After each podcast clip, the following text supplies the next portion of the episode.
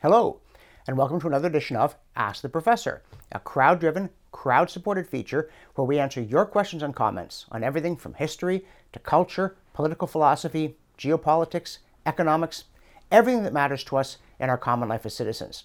And today's question comes from Isabel, and she'd actually asked me to comment on a particular book by Thomas Sowell, which I had not read. And I said, I spent months trying to think of a clever way to say I haven't read it and you should. Finally, I decided, well, that would be fatuous, and said, sorry, can't help you.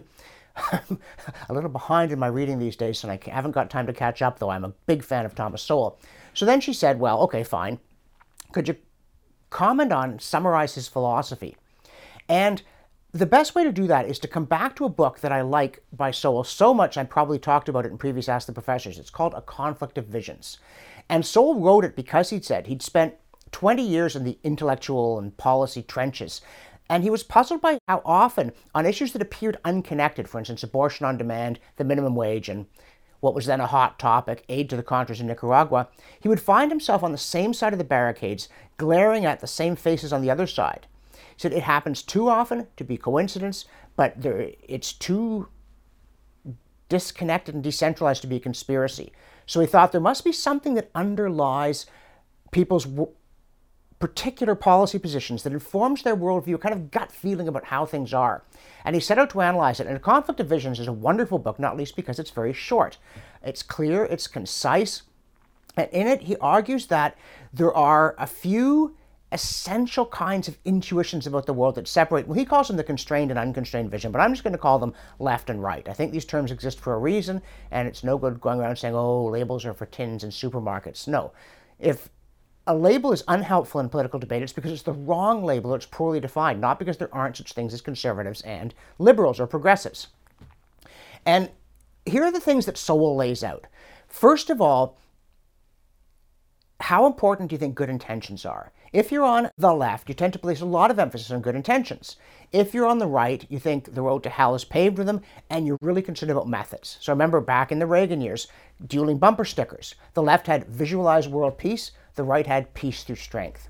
One is an expression of good intentions, the other is praise for a method. And Sowell says from this all kinds of things flow. For instance, conservatives think that the world is a difficult and dangerous place, that war and want are the natural condition of mankind, and we should investigate the special causes of peace and plenty. Liberals think the world is naturally a good place, and we need to look for the special causes of disaster and difficulty. And they find them in malignancy, in the bad intentions, the greed, the callousness, the character failings of people in power.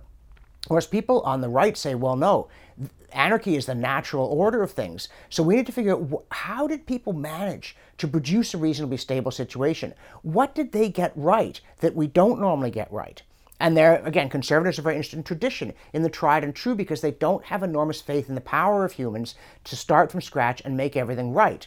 Whereas liberals tend to be impatient with tradition.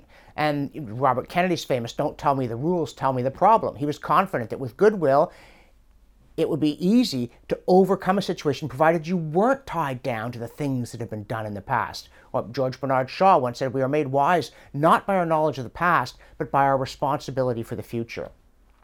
All of this, the notion that if we are sufficiently pure of heart, difficulties will vanish. And you see this repeatedly in political campaigns and in the administrative style of people on the left, including, I would venture, Justin Trudeau.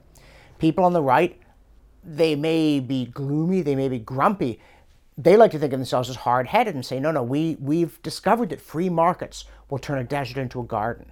It's not about wanting there to be food or being really against hunger. It's about institutions that protect property rights so that individuals may labor and dream in the security that whatever they try to do will not suddenly be snatched away from them.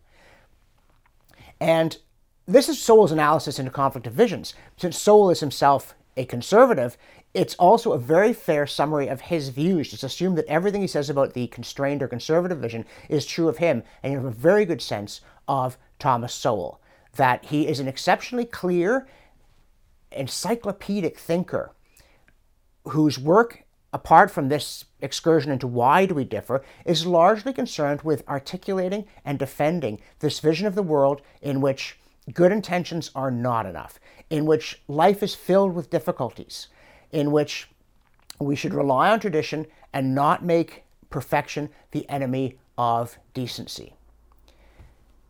Beyond that, you know what? I have read so many of Sowell's books where I'm reading them and just gritting my teeth saying, oh, I wish I'd written that. How does he make it so clear? I'd have tripped over my own feet in that paragraph. So, if it's not already too late, make a long story short, the thing to do is to read Sowell. Start with a book like Is Reality Optional? But at some point, definitely, if you're interested in understanding why political disagreements are so intractable and political debates are so often a complete failure of minds to meet, read A Conflict of Visions. It's a wonderful book and part of a wonderful oeuvre by a remarkable thinker, Thomas Sowell. Now, if you're enjoying Ask the Professor, we are crowd-driven. Here's the URL for you to submit a question or comment. I'm also dependent upon you for not just Ask the Professor, but for almost all the work that I do. My newspaper columns and all those things are on a freelance basis. There's no retirement plan. There's no dental plan. So, click here and become, if you're not already one, a regular sponsor so that I can continue to produce Ask the Professor and everything else from the documentaries to the speeches to the newspaper commentaries. Thanks for being with us, and we'll see you next time.